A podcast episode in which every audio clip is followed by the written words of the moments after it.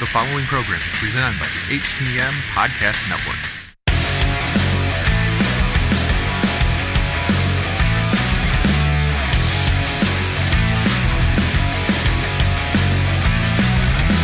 Good evening, everybody. This is another edition of Wrestle Podcast, and my guest tonight is Sal Vernaro. How's it going, Sal?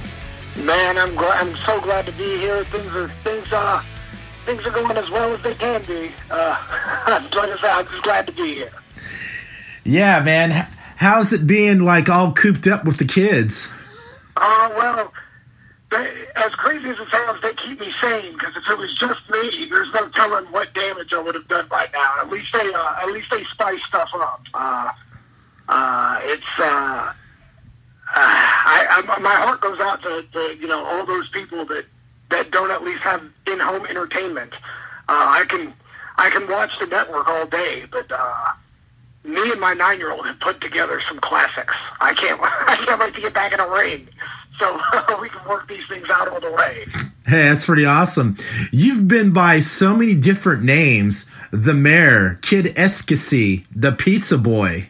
The Pizza Boy is the one that always gets me. Only because that was literally a one-off deal. It was a one-time, one experience. Like, it was never meant to be more than that. It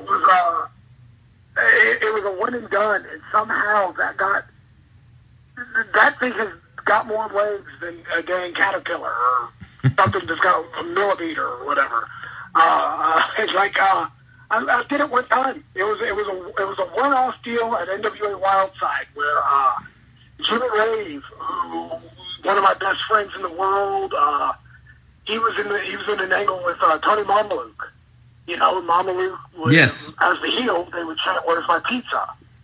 Well, to get under Mamaluke's skin one night, we did a spot where Jimmy's in a submission, and I come out with a pizza to answer, "Where's my pizza?" Mamaluke sees me, gets distracted. Jimmy rolls him up, 1, 2, 3, rolls to the floor. And we celebrate because, I mean, keep in mind, we're working for Bill Behrens and NWA Wildside. So those paydays are the proverbial hot dog and a handshake. Well, that night, I got the hot dog, the handshake, and the pizza. Hey, that's pretty... yeah, it was a double payday. But that was it. It was like, there wasn't even a follow-up match between myself and Mama Lou. That was literally it. And every time I do one of these podcasts, someone asks me or brings up, hey, tell me about Sal the Pizza Boy. That's pretty cool.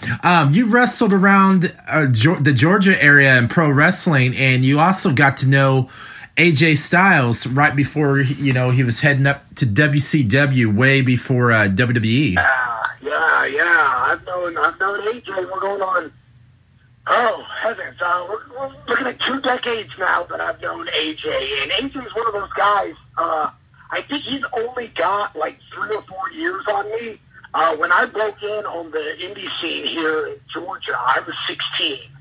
And I was running with a couple guys from Middle Georgia by John. Their name's John Phoenix, who's like my dude, and Jason Cross, who you might remember from the early TNA days. He was the guy that did the Shooting Star leg drop. Yeah. So I ran with them, and they were always off and on working with AJ somewhere because they had similar styles. And so through them, I met AJ. I think it was at what was the name of this place? It was at a bar show, which is funny because none of us drank, but we would do these shows. It was called Good Old Days. And I don't remember the name of the promotion. I can't imagine it being called Good Old Days, but the bar was called Good Old Days. And man, I mean, I remember the first time you saw AJ, I mean, he's 22, 23, and even at that time, you're like, oh yeah, that guy's on something. You know, like, he's gonna be a player. There was no doubt about it, even then. So it always entertains me, especially when you rehear the story about, you know, oh, when AJ came out at the Rumble, and Vince was shocked at the response he got. And it's like, man, that secret's been out. Hey, I totally agree with you. I mean, he's been good for a long, long time. So have you ever caught up with him lately? Well, I just did security extra work for WWE. Let's see, I did that in September, and we had a pretty good conversation. Both at the, I worked Clash of the Champions, then Raw and SmackDown. So we got to, you know, play around and goof off at the pay-per-view and Raw. And then he showed up. He was a big surprise to induct Bill Behrens to the Landmark Arena, which is where Wildside used to run. Mm-hmm. Bill Behrens was a surprise inductee into the Hall of Fame. AJ's the one who did the speech, and I went up to visit with AJ, and we hung out for a little while and caught up. But I run into AJ, I'd say, I don't know, every so often, every couple months. You know, So I wrote this. AJ had a book that was coming out. This is when he was still in TNA. This is right at the end of his TNA run. Uh-huh. AJ was having a book released, and they wanted as many guys as they could to write this little passage about AJ. And I was one of the people they asked, you know, do you mind just writing a couple paragraphs about AJ? And in it, the thing I said was, my favorite thing about AJ is AJ's always been AJ. Like, the dude I met way back when is the dude that's still, you know, getting ready to have a WrestleMania match with The Undertaker, or already had a WrestleMania match with The Undertaker. I don't know how it's working, but something along those lines. But, like, my favorite example is, when they did the first, what was that match? It wasn't the Ultimate X, but it was the one he did with Rhino, where it was like the scaffold match in TNA. Very irrelevant. It was a scaffold thing. He was working Rhino, and that's when I was off and on with TNA. So I get there, and he goes, "Hey, Sal, I gotta show you something." I was like, "All right, man." So like he grabs me, and he's pulling me into the soundstage. And he goes, "Look at this thing." And he starts, like, monkey bar climbing on this scaffold, which to any human being on the planet would probably be insane. Mm-hmm. Not, you know, much less a guy that's, like, getting ready to have a pay-per-view match and probably shouldn't be monkey bar climbing 12 feet above a wrestling ring. And there's AJ like, "Oh, look at this. I could do this. Hey, I could do this. I could do this." AJ, please don't hurt yourself. Your only audience is me. That's pretty wild. Now, let's talk about you being part of NWA Power. What has that been like for you? Man, it has been the most incredible. Just a little backstory on it all. About 2010, I hate the word retired. I never retired, but I just stopped seeking bookings. I kind of just. I was really burnt out, man, because I was going hard on the road for about, at that point, about 10 years straight, just, you know, taking every booking I could. If it was a Tuesday in front of 12 people in Poughkeepsie, you know, I'm driving round trip by myself. So by 2010, I kind of burned out, so I just wasn't taking a lot of bookings. And then I got on with TNA as part of the merch crew, so like I just wasn't wrestling at all. Fast forward, and I kind of got the itch, and I started to do a couple matches here and there, and I shed about 100 pounds, and I kind of got back into the indie scene here in Georgia, and was doing spots for Ring of Honor, doing, you know, extra stuff for WWE and NXT and stuff like that. And they announced that Power was going to be in Atlanta. So I kind of sent out some feelers and didn't hear anything back and said, okay, well, you know, I tried. And then the first taping was on a Monday. They contacted me Friday and said, hey, do you want to come? You want to come do this? I was like, oh, absolutely. So have you ever seen the movie Hook? Yeah, with Robin Williams and Dustin Hoffman. Yeah, sure. You're a bleeding red-hearted American. Of course you've seen Hook. So you know the scene in Hook where Peter comes back to Neverland and he's trying to convince the Lost Boys that, hey, I'm Peter Pan and they took my kids, and nobody's biting. Yeah. Rufio's like, you're full of crap. And finally there's the one little kid that, like, shoves Robin Williams' face back into like a weird Joker, and he's got his eyes all crisscrossed and goes, "Oh, there you are, Peter." Well, that's essentially me at every time I showed up at a bigger promotion. Somebody would, stop and double take and triple take and, "Wait, are you Sal?" Yeah, I think I am. So I show up to the NWA Power, and Bill Behrens, who's the one who had to get me on, who's been my agent forever, mm-hmm. He goes, "Hey, get with the Dolphins, your first match." I'm like, "All right, cool." So we're kind of trying to figure out what we got going on, and Crimson, who I knew while I was doing merch stuff in TNA, he kind of walks up, and it's just a shine match for the Dolphins. It's not, I'm definitely not the star of this match. So he's just kind of overlooking the two pieces of meat that are getting destroyed. So he's laying out this match, his ideas. "We need this. Sal? Sal, is that you?" "Yeah, man." He's like, "Oh, I didn't even know it was you." I was like, "Oh, I've been hooked again." And he was like, "Oh, my God, Sal, can you do another match tonight, too?" "Yeah, man, that's cool." And so, first night in, I do 2 matches off the rip. Like, "Oh, that's cool." But that was it. Like, I never got like, "Hey, we need you back" or anything. So I was like, well, that was a fun run. It was what it was. Well, then I get the, "Hey, we need you for the second TV." And I'm stoked just because, like, hey, man, this is a cool opportunity. And I grew up on this stuff. So, like, when you walk into that, the first time I walked onto the set, it literally time warped me. I mean, I thought, Bill and Ted were about to come out of the phone booth with me.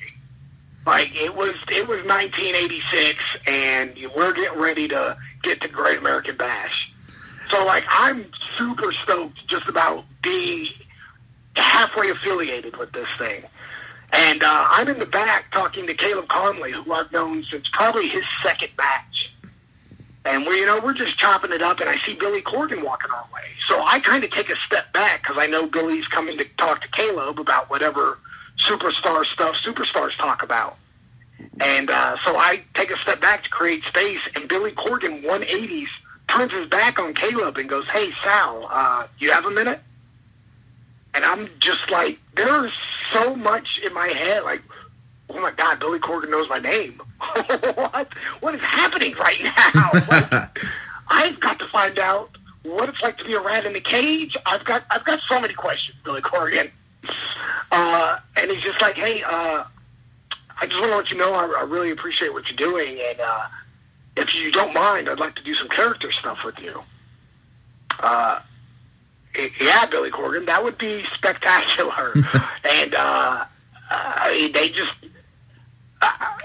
they saw something in me, and they, it's been a blast, man. It's a very, I love that it's just a. I was there on the bottom floor. Like, I was literally the first match out of the gate. That match with the Dawsons was the very first match on NWA Power, which is just like a cool little side note in history that, amounts to nothing, but it's still very cool for me.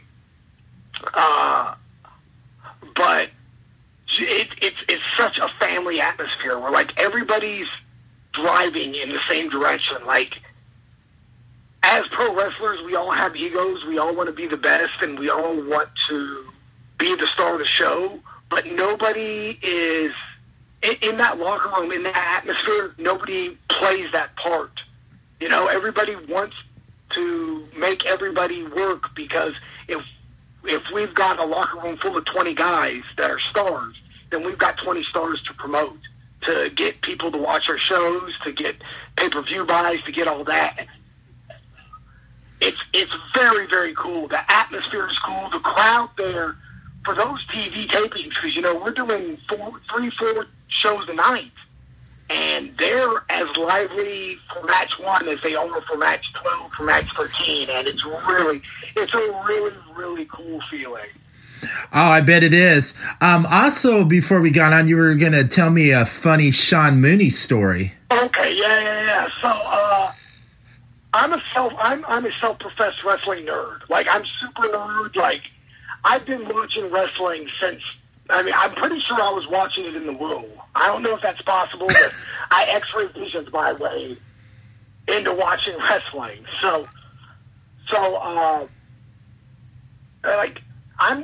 We were sitting in the stands. It was me and Kyle Durden, who's the backstage interviewer for NWA, and we were talking about, we were just chopping it up. He's an old friend of mine, and we're just talking. And I mentioned Circle Squared, which was the new concept show. And he goes, oh, yeah, we're filming that tonight.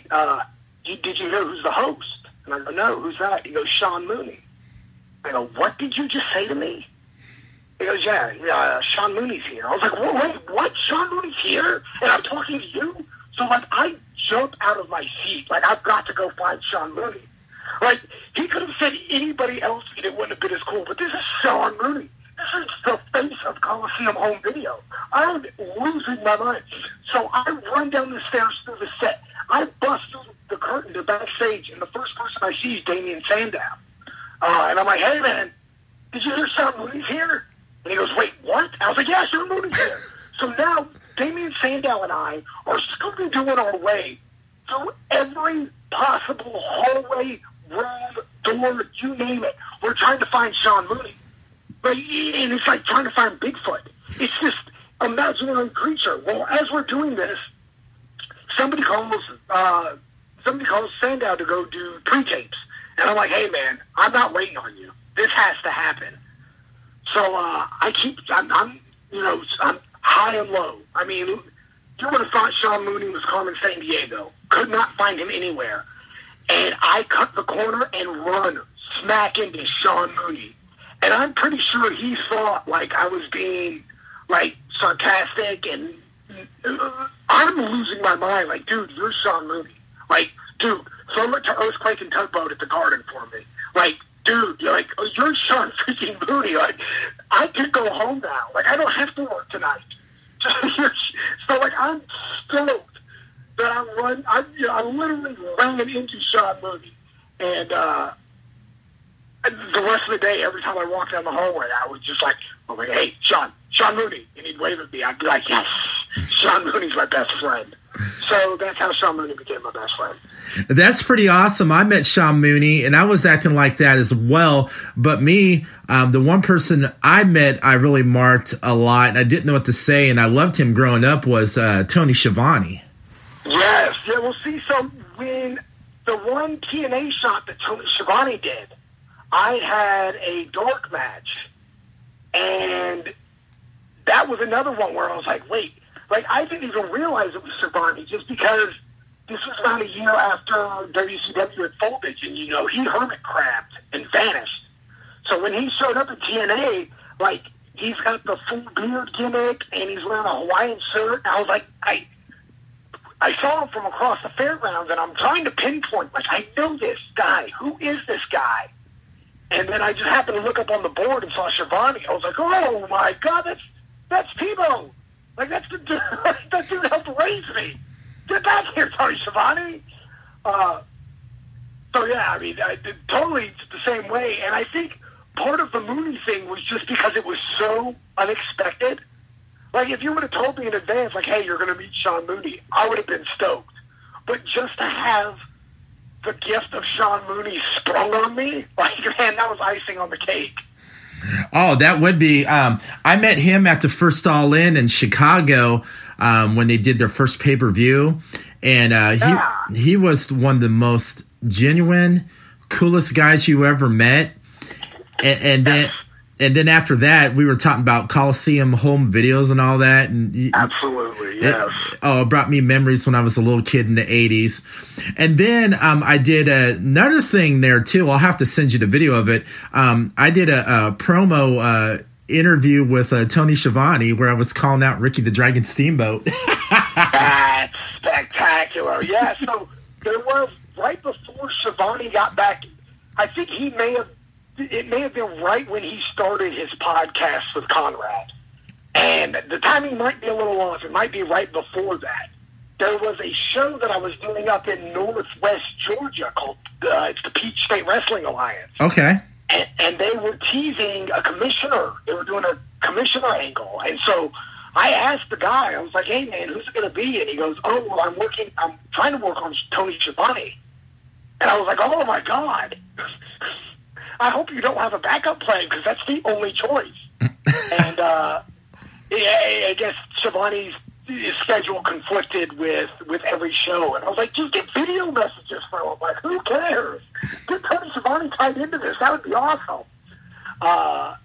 And I guess by the time he tried to go back, Schiavone had already gotten back full boogie with MLW, and then, you know, so on and so forth. So they missed the boat on him. But I would have been so stoked if I could have just had the one Schiavone moment.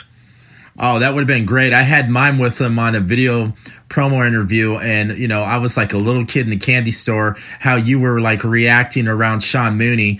And be honest, you were marking on Sean Mooney. Oh, hard. I mean, there's no other way. I mean, there's no way to define it other than I was hardcore marking out. I mean, like, keep in mind, I did a 20-minute hunt. I know.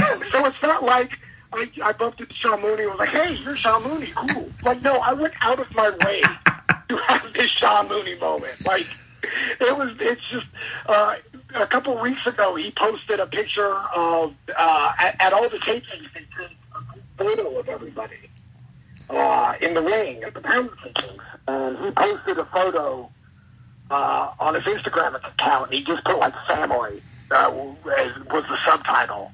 So I messaged, I wrote under it. I was like, even me?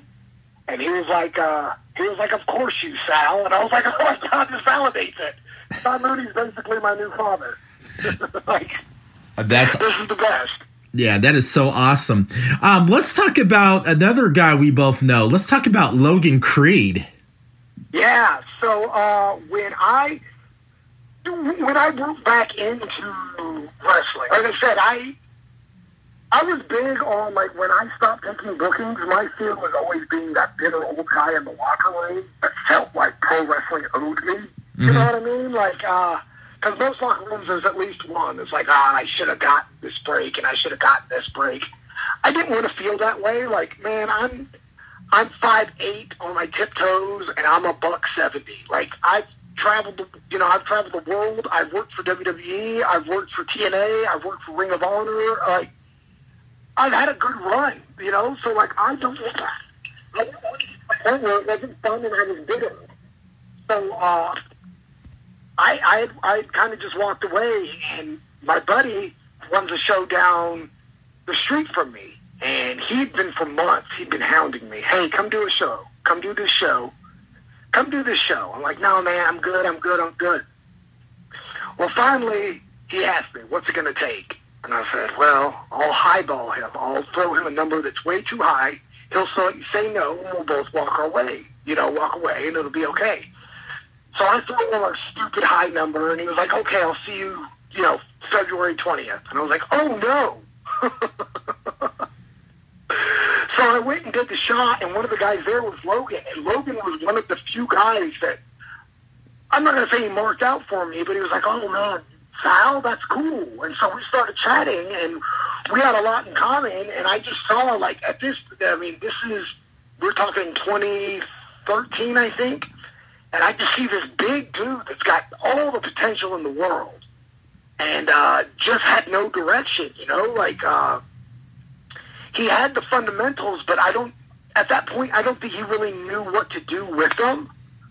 So he became one of my pet projects where I was like, man, I want to help him out, you know? Like, he genuinely wanted to learn. Like, he would kick my brain constantly. Well, what do you think about this? What do you think about this? What if I try this? What do you think about this? So, like, he genuinely wanted to help, and I'm always big. So, like, when I broke into ROH in 2005, it's right when CM Punk was leaving for OVW, but Punk helped me out a lot. And I always asked him, like, hey, man, how can I repay you? And his big thing was always just pay it forward. You know, like, any time that somebody wants help, help them. So that's one of the, like, my big principles in life is if someone wants help, don't be afraid to help them. And Logan was that guy. Like, he wanted to help. You know, like, he had the one thing that nobody could teach, and that's size. And he actively wanted to help. And so I was like, absolutely, let me do everything I can to help this guy. And, he's come a long way in a short time. I don't even think he's close to his ceiling yet. Like, he's a real talented big dude. He reminds me a lot of Abyss, where he's very giving in the ring. I used to razz him hard because, like, one night we did a show, and I'm working Logan, and my big false finish was a suplex, just a generic, suplex. But the whole match was built around his size, and I'm trying to suplex him, and I just can't get him off his feet. And we work a little bit, and I get his feet up off the air, and then he stops it. And then we work a little more, and then I get him, 3/4 of the way, and then he stops it. And then finally, I blow my comeback, boom, boom, boom, boom, boom. He still doesn't bump. Whip, reverse, buckle, boot him, tornado DDT into a suplex. And that was the one bump he took. That was my one false finish. The crowd bit off it. And he was like, oh my God, that was great. And I was like, yeah, do that all the time. And then the next week, he worked a guy that's smaller than me. And in the first 5 seconds, he's taken tilt-a-whirl head scissors and hurricanranas. And I'm like, dude, I know you can work. I know you can bump. Don't. Like, if I was your size, I would work like Yokozuna. I'd get one bump a year, and it'd be worth billions. Like, I call it the Abyss. It's just the Abyss style, where Abyss always was so giving. Like, Abyss was willing to take 100 bumps for me. And I was like, nah, maybe just one. Like, I promise you, it'll be okay. You're not going to hurt my feelings. You're a big, giant, scary dude. I'm not that. Same for someone else, buddy. But Logan's learned a lot, and he's applied a lot. And like I said, I don't think he's near his ceiling. Yeah, I'm glad he's part of MLW too. Yeah, what a perfect fit. He's such a hybrid wrestler. Where, like I said, he's a big dude that can, oh, you want a tope? Here you go, and he can break it out with ease. He makes it look easy, but he's a great base. So all those small guys can get good looking offense out of him.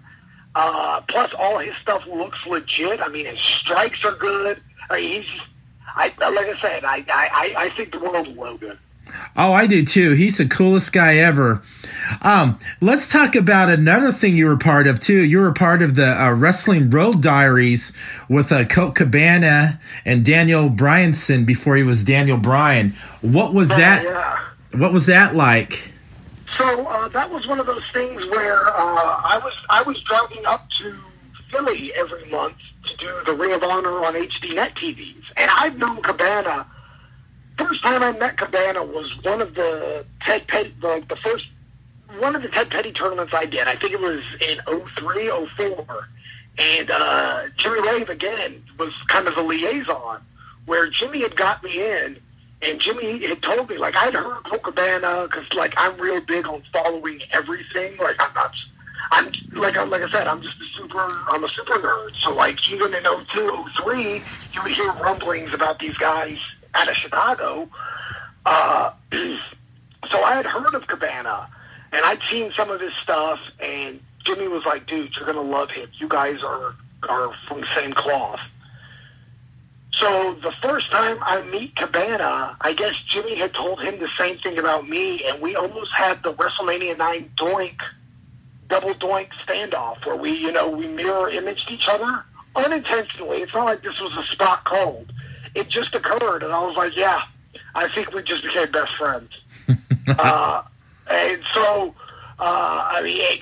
always took good care of me.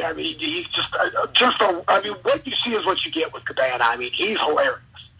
So he had told me, this is June or July, at the ROH tapings, he goes, hey, I'm doing a documentary about, like, a week. It's basically a week in the life of an indie wrestler. He goes, it's me coming back to the Indies. It's Brian getting ready to go to WWE. He goes, but we need a third. I was like, oh, okay, I'll do it. He goes, I didn't ask you. I was like, oh, I don't care. You messed up and said you need a third. I took that as my invite, so I'm doing it. He goes, yeah, no, that's perfect. So, I mean, Brian's another guy. So Brian is one of those guys where he's got so much personality, and especially back then, it didn't show in his work because he worked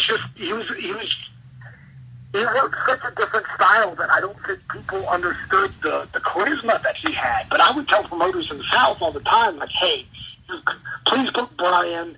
Let me work Brian. We'll have a good, we'll have an awesome match. This guy's incredible. Plus he's just such a great person to have in the locker room.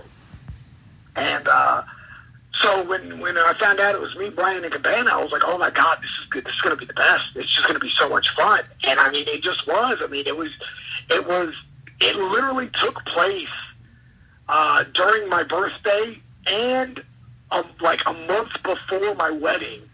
My now ex-wife, she was at home, making wedding arrangements. And I was like, yeah, I'm going to go play with Brian and Cabana.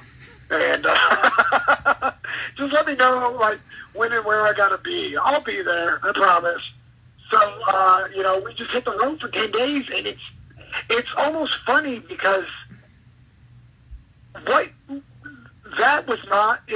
not like we put on for the cameras. Half the time, I legitimately forgot there was a camera there because it was just me, Cabana, and Brian doing the same thing we had done for years, getting in a car, getting to the next town, finding stupid shenanigans to pass the time, just enjoying each other's company. And that's the one thing I love that documentary, just because I'm such a wrestling mark. I love pro wrestling, but it wasn't until I got into wrestling and I found the brotherhood and the kinship that I was like, oh, wow, there's such a second level of pro wrestling that the fans don't get to appreciate, that's almost better than the in-ring product. So, I've got Raw on right now. I'm a huge fan of all genres of pro wrestling, but the stuff that people don't get to see, just the brothers, the brotherhood, the friendships that come out of this business are almost better than getting to perform for me. That's pretty good. Oh, by the way, I'm doing this podcast and also catching glimpses of Raw as well. Good. And another thing we got in common too, we're both California natives. Yeah, man. I tell people all the time, I love California. I mean, I was born and raised there. I never even left the state until 1998. Mm-hmm. It's just California was home, and it's funny because I didn't realize you hear words as a kid, but it didn't really sink into me because I didn't really move out of Southern California until I moved to Georgia. So I spent my whole life in Southern California, and then the next day I'm in Georgia. So there were things I didn't understand. So as a kid, I would hear things like syndication and didn't know what that meant. It was whatever.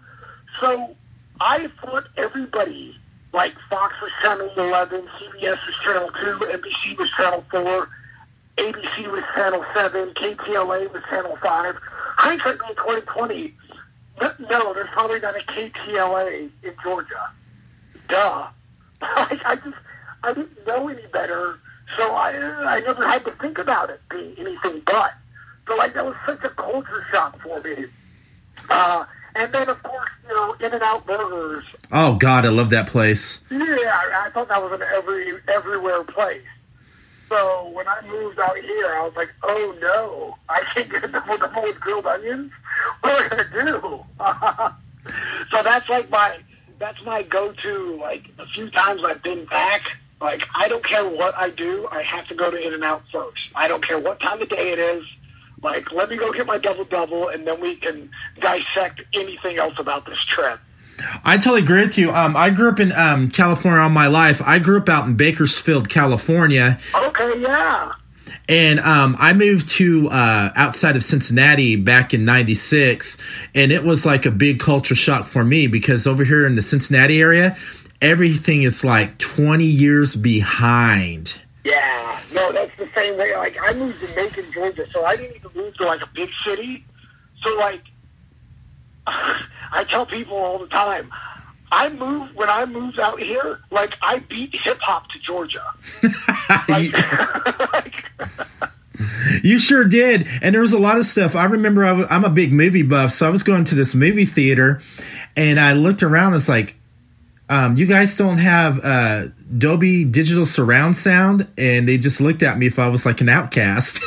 Yeah, no, you're using foreign words, Daddy. Yeah, no, it's like, it's so crazy. I mean, and it's surreal now thinking about it, just because like I've got 7 acres out in the middle of nowhere. Yeah, like I'm sitting in my grass field right now because that's where I get the best reception.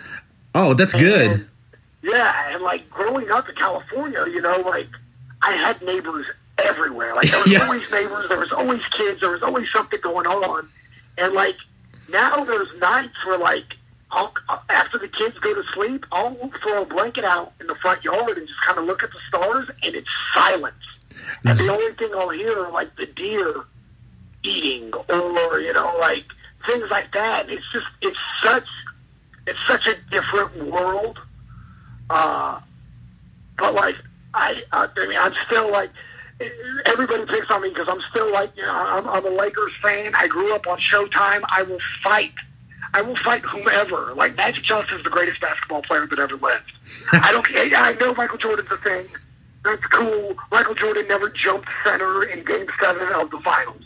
You know, like, I still bleed Dodger blue. I'm still a Raiders fan. I mean, it just, to publicly admit that, I think, proves that I'm a Raiders fan. Hey, there's nothing wrong with that. I'm a big Angels fan since I've lived out there, so I bleed red for the Angels. And I mean, I'll go to some. I tell people all the time, so like when I was, because I lived right outside of Anaheim for a little while. Yeah. And this is 96, 97. So and I was on my own because I've been on my own since I was 14. So there were plenty of days like I was supposed to, you know. Early season, I'm supposed to be in science, and I was like, "Oh, the Angels have a game. They have a day game. I'm going to go there." So, like, I saw Griffey at Angels. What was it, Edison Field? I think at the time, I saw Griffey play for like $12 while I was supposed to be, you know, doing social studies. So the Angels will always have a fond place in my heart. But like one of my earliest sports memories is Gibson's home run in '88. I remember that too. Yeah, that's wild. One of my favorite memories when I used to go to the Angels games was I used to love some Wally Joyner. Absolutely, Wally World, Daddy. Yes. I know. I remember the Wally World signs, and it was so funny. I mean, I followed the Dodgers too, and it was so funny how Angel Stadium and Dodger Stadium were just right there against each other, right? Yeah, back to back. Yeah. But the prices were like half at an Angels game than at a Dodgers game. I really should have just been an Angels fan. I would have saved so much scoring. I know, right?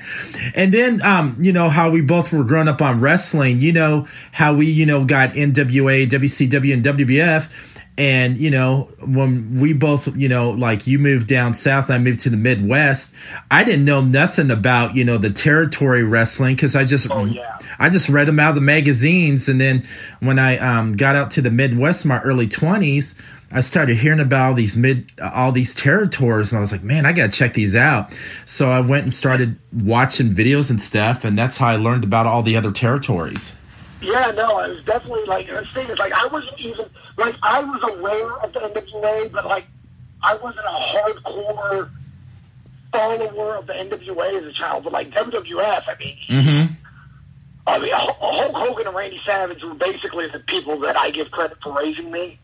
I mean, they, I mean, And obviously there's a billion others that I loved and I've grown to love and I've gone back and watched, but like I at my heart I was blind. That's what I was raised on was WWF, you know, like that was it. That was the number one like pro wrestling, but like it hooked me so young that like as a kid I would buy the Victory magazine, which became the WWF magazine. Yep. And like all the after mags, so you know, not just your Pro Wrestling Illustrated, but your Inside Wrestling and all of those. Wrestle America.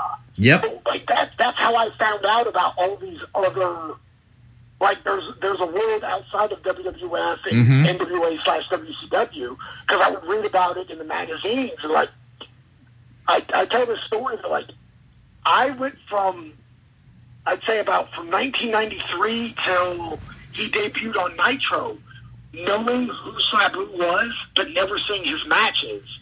But like my brother and I, when we would have our wrestling matches in the backyard, we'd fight over who got to be Sabu because of what we saw in the magazines.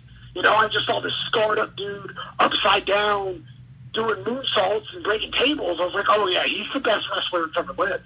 You know, like, I had never even seen him until he showed up in Nitro. And then I can't even remember the name of the network, but one of those all Fox spin-off sports networks had ECW at like 3 a.m. Oh, yeah. Friday night, and I set the VCR, and that's when I got to finally start watching ECW. Oh, ECW was the shit. The one thing that got me into ECW was Raven.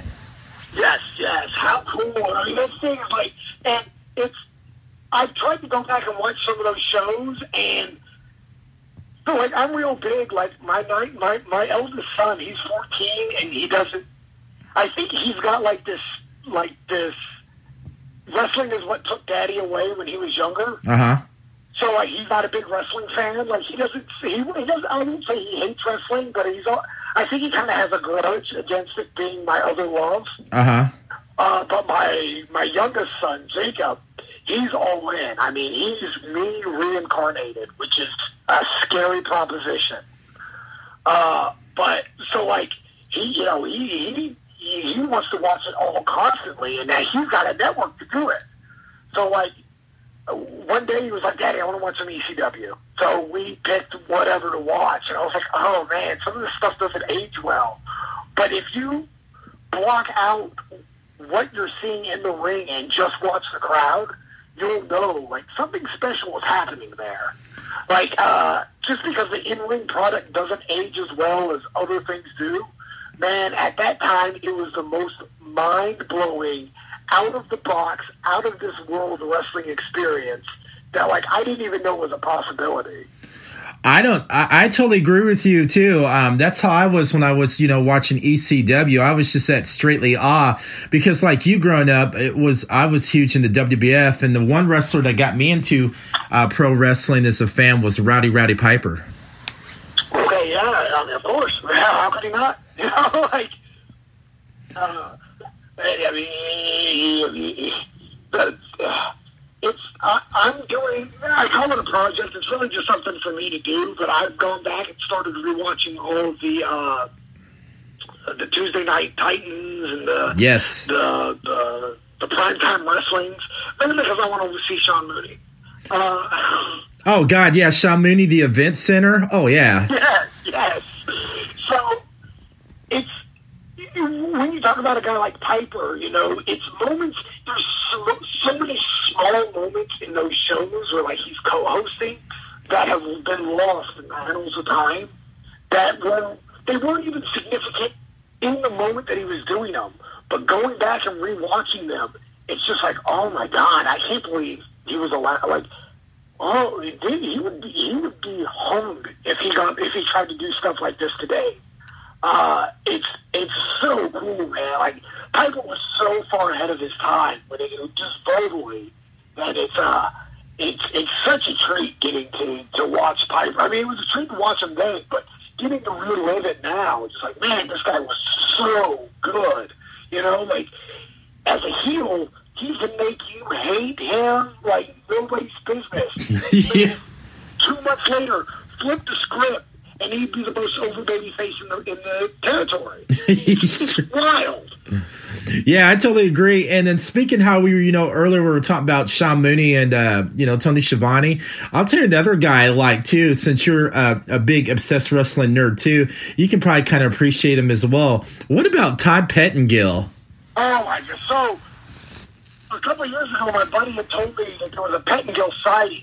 Like, they were somebody was trying to get Pettengill to do a show or something. And I was like, oh, my God, I've got it. Like, oh, the host of Mania? Yes, please. I loved Mania. Mania, like, it's... I've tried to explain to my kids, and I've tried to explain to them the significance of what Saturday morning cartoons were. Because, yeah. They don't have that. They don't have that to look forward to because they want to watch cartoons. They're on. They can find them, Yes. It's not like when we were younger, we're like, oh, no, there's no cartoons on. You get the 2-hour block in the afternoon, and there's a couple cartoons smattered here and there in the morning. But if you want to watch a lot of cartoons, you don't get them until Saturday morning. Yep. Well, I tell them all the time, like, my Saturday mornings were so structured because on the West Coast, like, WCW Pro came on at 6:05 a.m. Yep. That's how my day started. And so I would have the alarm set for 6 o'clock, so I'd get up and, watch WCW Pro, and then I'd get my cartoons until 10 o'clock, and that's when Mania came on. Yep. And then I don't care what's going on in the world. I'm watching Mania from 10 to 11. And then usually I have an hour off because Superstars on from 12 to 1. Yep. And then Saturday night started at 3:05. Yep, and don't forget Wrestling Challenge, too. Oh, yeah, no, the thing is, so, like, but, like, Todd Pettengill was my dude, like, oh, my God, you have no idea. Like, I remember specifically sitting by my phone praying that he was going to call me to let me know I won the house at In Your House. Like, I was ready. Like, I felt it in my bones. Like, I'm getting this phone call. I'm going to win this house. That's pretty awesome. I tried reaching out to him for him to come on my podcast, and I was talking with him a little bit. He's a disc jockey out east somewhere, and he said he was interested in coming on. And then and he goes, "Let me get back with you." I was like, "Okay," and then I waited and waited, and he never got back with me. I'm going to keep out hope for that because you can't. Pettengill would be the best. Oh, I bet he's got some great tales. Oh, heck yeah, man. I would love to hear him. And if that ever happens, Sal, I will let you know when I get him. Please, yes. I remember it was 97 when in 97 he left. And one of my favorite lines in the history of pro wrestling, it was so subtle that a lot of people don't even remember it. Michael Cole had just started doing the backstage interviews on Raw. Yeah. And the Outlaws jumped LOD, and they were running off in their car. And Cole's trying to interview him, and he's like, I can't believe you did this. And Road Dogg says something, they kind of give him the business, and as they're driving off, and he goes, you look like Pettengill. And the car speeds off, and I remember me dying. I double over laughing, thinking, like, there's no way he was allowed to say that. nobody ran that by him. He just kind of threw that at Michael Cole. And to this day, that's still what I think when I see Michael Cole. He's definitely done a couple more things than that one interview, but he'll always be the guy in my brain that you look like Pettengill. Shoot, I wish I can get a compliment like that. I want to be Pettengill. Yeah, right? He's the best. So, Sal, where can everybody find you on social media? I actually, circling back to Logan Creed, I have a Facebook, and it was literally set up by my ex-wife only so when people were looking at her page, it could say, where it said, like, married to, you could click on it. Like, I never set up my Facebook page. But Logan's hard sold me on, like, the importance. Hey, man, you got to get out there. You got to be more social media. Yeah. So I'm slowly working on it. So bear with me, guys. But my Facebook is Sal Vernaro, Salrinaro. I'm Pat Sajak's favorite wrestler. My Instagram account is Sal_Vernaro, and you can find me on Twitter at Sal Vernaro. I'm super duper clever. Super clever with my names. Oh, I bet you are, and I love how you said about Pat Sajak. There's just a lot of vowels there. He's making money off it. I know, right? Pat Sajak is stealing your thunder. Yeah. And he's got that Vanna White, though. Yeah, right? Don't even, she's just as Miss Elizabeth. That's the way I do it. One more question before we get off. I was watching, The Dark Side of the Ring. They did the whole Chris Benoit story. And after all the aftermath and everything is, I think WWE should recognize woman and let her go in the Hall of Fame, because she was innocent of all this. She's done so much in the pro wrestling, world, man. Yeah, no, the thing is, honestly, I don't think I'd ever even had that thought until it was brought up. And I mean, it's such a valid point, but I also get, the less they talk about it, the more they can hope it goes away. It's such a double-edged sword. Much like with Benoit, up until that day, I mean, he was a surefire Hall of Fame. I will never put over, this guy. Yeah. He killed his wife and his kid. Not cool, obviously. So I get, but, up until that last, 72 hours of his life, the guy was a surefire Hall of Famer. But now you can't say Chris Benoit and not instantly think of those last 72 hours. And I can, unfortunately for Nancy, it's the same thing where, if you say, oh, yeah, woman, your first thought isn't going to be, this trailblazing lady. Yeah. That, she, that...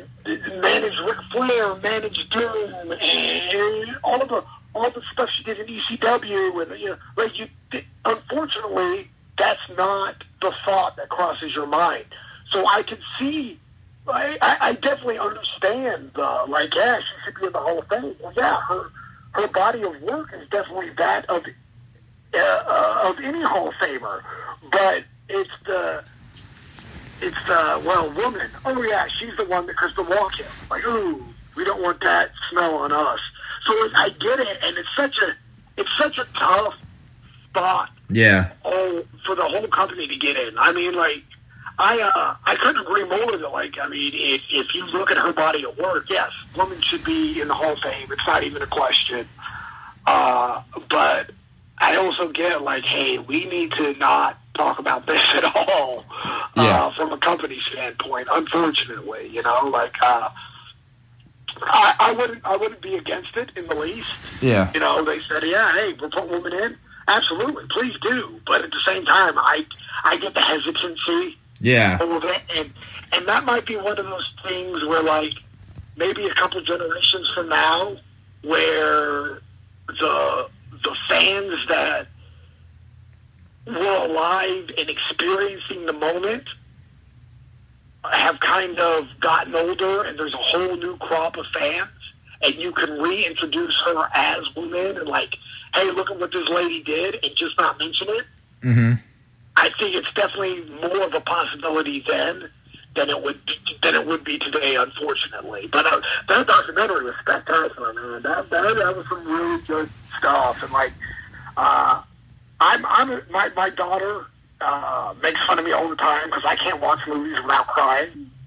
But that documentary, man, some of that stuff cuts straight to the core, man. Cause, yes, it does. This is a little known fact. I helped make a lot of. Rick Michaels was working for WWE at that time, and as he was doing a lot of their scene work, they're making a lot of gear, and one of the top guys was doing was Benoit. Well, I worked for Rick, so one of my big things is if you want to Royal Rumble 05, Benoit wears baby blue, and that's because I fought to get him to wear baby blue. He was adamant. I don't want to wear baby blue. I don't want to wear baby blue. And I was no, this is going to look good. And he has a pair of baby blue gear with black and gold claw marks, and I think it was the for real side on his left leg. I fought to make that gear a possibility. Yeah, I see what you're saying. Like, this thing is like, so watching that documentary, like, there was a personal connection to it outside of just, like, I was a big fan of this guy, and I can't believe this happened. You know, there was also, like, an actual one-on-one connection to it. So, like, it's all, that whole situation is still, I mean, this is 13 years now, and it's still to me that any of it happened. I totally agree with you. So, Sal, thank you so much for coming on out of your busy schedule and shooting the shit with me. Oh, absolutely, man. It was a pleasure.